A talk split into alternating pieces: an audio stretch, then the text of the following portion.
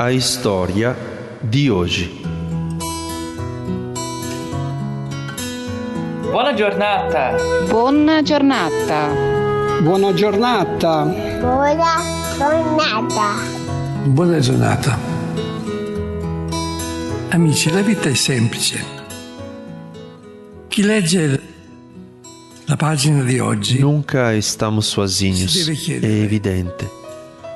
Quando relemos nossa história, vemos que se cada dia é novo, se cada dia é o dia um, também nossos olhos são novos e leem coisas novas. Recebemos um dom, a cada dia um, vamos envolvê-lo de encantamento e gratidão, e será ele, o dom recebido, que nos fará ler a história deste momento confuso, como em todos os momentos de passagem. Misturemos o nosso desejo de verdade, de clareza, com o dom que Deus nos deu, com a credibilidade da nossa história. Vamos fazer o que temos que fazer. Vamos viver com transparência. Vamos nos ajoelhar diante de cada momento, com humildade e abandono.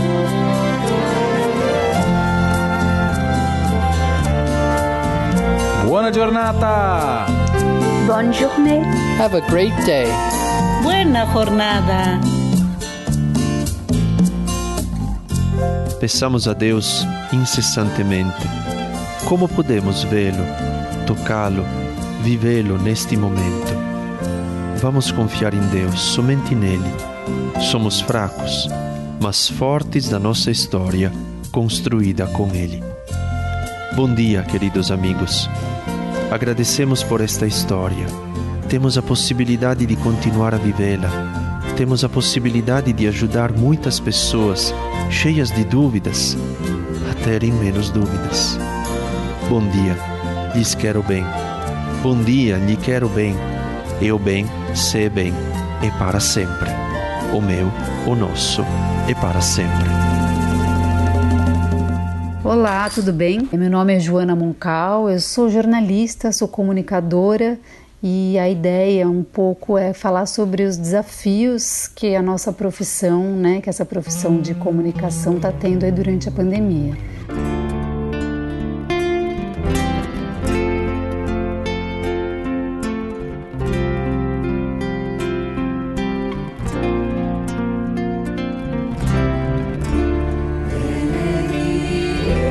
Em meio a um caos de mentiras, ninguém pode nos impedir de sermos transparentes. Ninguém pode nos impedir de colocarmos todos os frutos do nosso saber para o bem das pessoas, sobretudo dos mais pobres. A história do Arsenal não é uma história de esperança, mas é a esperança que se torna história. Uma história da qual talvez ninguém se lembre dos protagonistas. Não importa. Nós sabemos quantas páginas de história de esperança aconteceram de verdade. Depois, de repente, pode vir alguém em busca de coisas verdadeiras, encontrá-las para depois contar que a esperança existe. Né? Então, os desafios são muitos. Primeiro, né, e o mais é, é o mais palpável é os desafios, né? Por exemplo, eu tinha muitos projetos, muitos documentários que eu ia fazer que implicavam viajar e estar junto com comunidades e com é, pelo Brasil afora e que por por questões de saúde, de questões sanitárias, foram cancelados. Então, acho que muitos jornalistas, né, tiveram esse impacto de é, ter o trabalho é, reduzido em certa medida e tentar levar o máximo possível para o home office, é, né, para o trabalho em casa. Mas o desafio maior e talvez aí que o jornalismo e a comunicação têm se mostrado super importante é para mostrar né, o que está acontecendo nessa pandemia. Então, é, o jornalismo fechou muitas portas por conta da pandemia, mas ele tem se mostrado uma ferramenta fundamental para informar, para contar o que está acontecendo, para é, fazer o levantamento dos números, né? de, de dados é, referentes à pandemia, de mortos, de infectados é, e, e, várias outras estatísticas né, é, que estão sendo levantadas por um, um consórcio da imprensa, porque esses números oficiais por parte do governo, é, durante um tempo ele, não, ele deixou de, de dar esses dados, então a imprensa se organizou para poder oferecer esses dados e para que a população pudesse ter essa transparência e ter acesso a essa informação. Né? Os jornalistas estão lá na ponta é, de todas as questões mais relevantes e mais graves também para mostrar o que está acontecendo, muitas coisas que, que de alguma forma né, só vem à luz por conta da imprensa atualmente. E então ele tem se mostrado fundamental. E bom, é, e e também está tá tendo o Brasil, né? Enfim, ele é um país que está tendo um, um, uma, um, problema. Ele está representando, né? Um, tem números, enfim, assustadores, né? Trágicos aí nessa pandemia, né?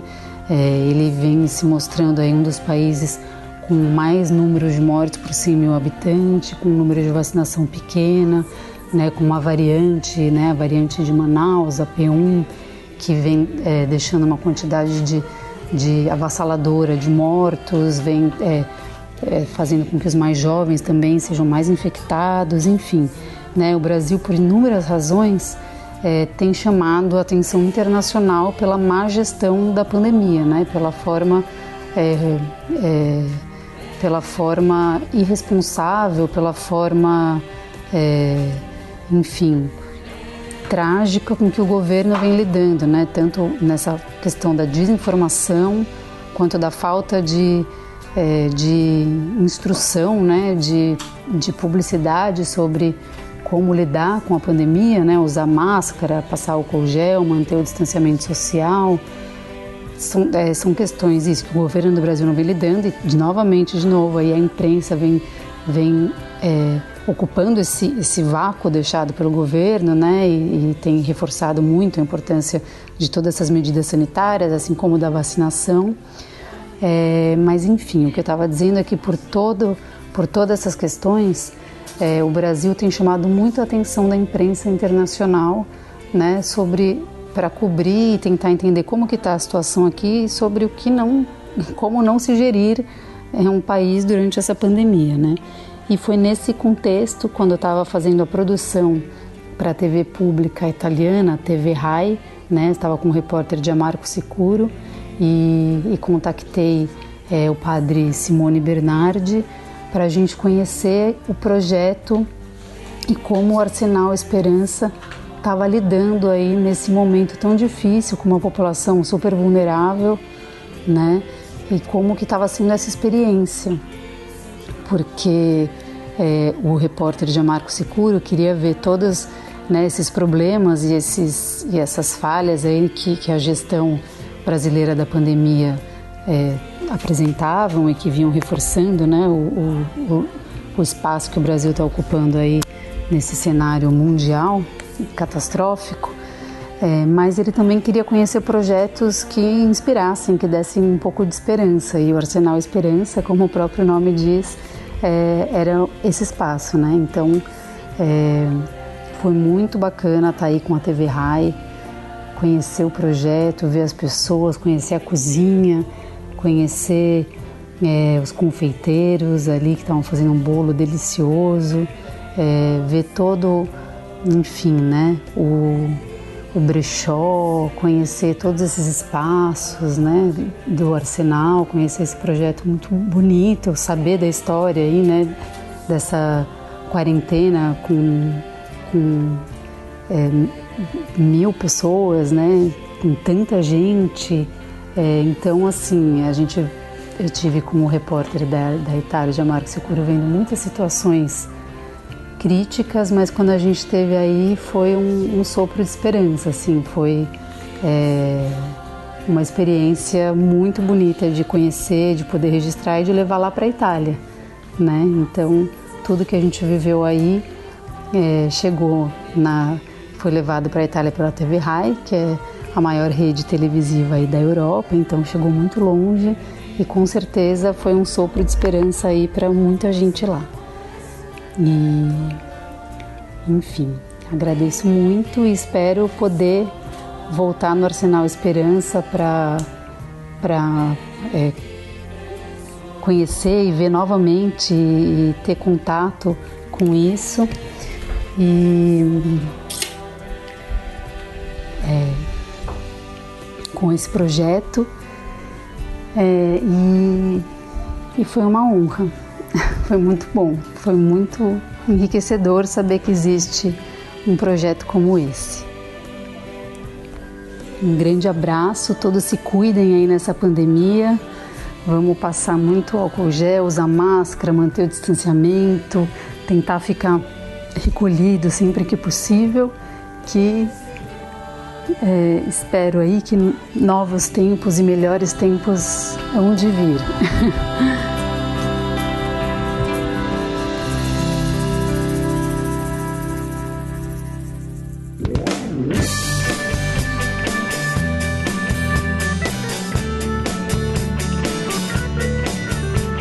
E agora, a partir do bem que é feito e que é para sempre, vamos ouvir o depoimento da Adriana. Este é um tempo no qual talvez seja preciso redescobrir a importância do fazer junto, encontrando formas mais comunitárias de ajudar, para acolher e nos acolhermos uns aos outros. Então, por que não começar pelo meu condomínio? Um olá muito carinhoso a todos que nos ouvem. Meu nome é Adriana, eu sou síndica de um condomínio no Ipiranga, na zona sul de São Paulo. Eu assumi né, a, a, posição de síndica no final do ano passado, é, porque eu estava com muita vontade de, de fazer diferente. Né, eu moro no meu prédio há 10 anos e eu sentia que era hora de eu contribuir com a minha parte, né? Porque o condomínio não é nada mais, nada menos do que uma comunidade, né? Comunidade onde vivem hoje 40 famílias, né, no nosso caso. É, eu sempre gostei, sempre me, me envolvi em causas sociais. Eu, antes de ser síndica, eu tinha um salão de beleza, né, durante 10 anos também. E todo ano eu fazia alguma campanha no meu salão. Ou era campanha para arrecadar agasalho, ou comida, ou brinquedos, é, cobertor, eu já fiz uma também para ajudar um centro de hemofilia e a gente arrecadou band-aid curativo para crianças, né? Era um centro de tratamento para crianças com hemofilia. Então eu sempre, sempre gostei, né? E e no meu prédio eu também via essa possibilidade da gente fazer, né? 40 pessoas aqui confinadas, a maioria trabalhando no home office, então o prédio nunca ficou tão cheio, né? É... E eu tive o apoio total por parte dos moradores, até porque pertinho aqui do nosso prédio tem um supermercado e o supermercado estava fazendo uma campanha de arrecadação de alimentos, né? Com a pandemia aí arrecadando alimentos, muita gente passando fome, né? Campanhas aí dizendo realmente que a fome mata. É... e a gente se sensibiliza com tudo isso, a gente vê um número crescente aí de pessoas segurando cartazes, né, nos faróis, dizendo estou com fome, né? E nossa, isso corta o coração. Aí uma moradora postou no grupo aqui do prédio. A gente tem um grupo de WhatsApp e uma moradora postou. Nossa, vi uma campanha aqui no, no nosso supermercado, na esquina de casa, por que, que a gente não faz uma interna? E eu já tava com aquilo na cabeça também. Falei, não, eu assim que eu for síndico, eu vou fazer campanhas sociais no nosso prédio. Aí veio super de encontro. Aí eu falei, gente, pode deixar, vou, vou liderar isso aí e vou buscar uma instituição. Uma instituição que a gente nunca tenha colaborado, né, que seja aqui perto. E pessoas assim, vulneráveis, em situação de rua. Vamos, vamos ajudar essa galera, né? Que não tem condição nenhuma, assim, nem de, de, de, higiene, né? A gente fala de usar álcool gel, de lavar as mãos, de usar máscara. Aí no Google comecei a procurar, procurar, até que eu cheguei no Arsenal da Esperança.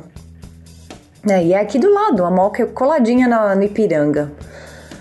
E aí eu entrei em contato, né? É, liguei para a instituição, é, conheci o padre Simone e ele me enviou o material. Nossa, lógico, a campanha é super bem-vinda. Aí eu comecei a divulgar aqui dentro. Espalhei, coloquei cartazes, coloquei no elevador, é, coloquei uma caixa no hall com, com, com adesivo e mobilizei todo mundo. Né? E a gente fez um mês de campanha, nós arrecadamos muitos alimentos. Eu não cheguei a contar a quantidade, né, em quilos, em volumes, mas eu fiz o inventário sim. E no final da campanha fui com o zelador levar pessoalmente lá no Arsenal da Esperança e conheci o Padre Simone, né? E, e aquele espaço me encantou. É, infelizmente eu não pude circular lá, né, por questões óbvias da pandemia, mas entrar ali me deu uma paz é, que não dá para descrever, né? O lugar é muito bonito, é muito acolhedor, tem uma energia diferente. É, eu me emocionei bastante, eu e o zelador, né, que foi comigo para me ajudar a descarregar as caixas do meu porta-malas, é, fez a diferença no nosso dia, fez a diferença no meu dia, assim. E, e é fazer o bem sem olhar quem. É muito bom. Se a gente pode, né, é, tem que contribuir mesmo. E eu costumo dizer, né, que privilegiado não é só aquele que recebe a doação, privilegiado é aquele que também pode compartilhar porque é sinal de que não vai te fazer falta. Tá bom? Muito obrigada pela campanha, pelo espaço. Fiquem com Deus e que Deus abençoe grandemente o Arsenal da Esperança e todos vocês que lideram essa, essa iniciativa maravilhosa.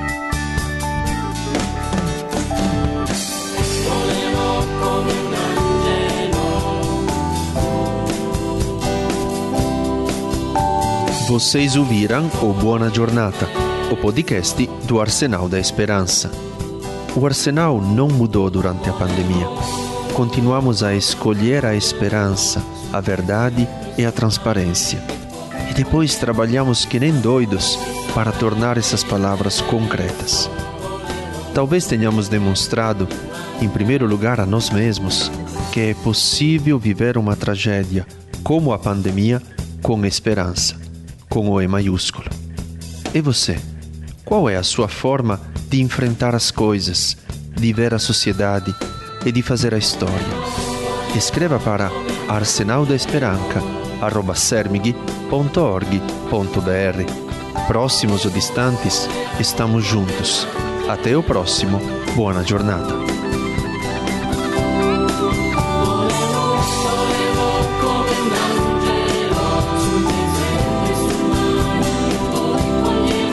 Bona Giornata é uma produção do Arsenal da Esperança. Texto: Ernesto Oliveiro.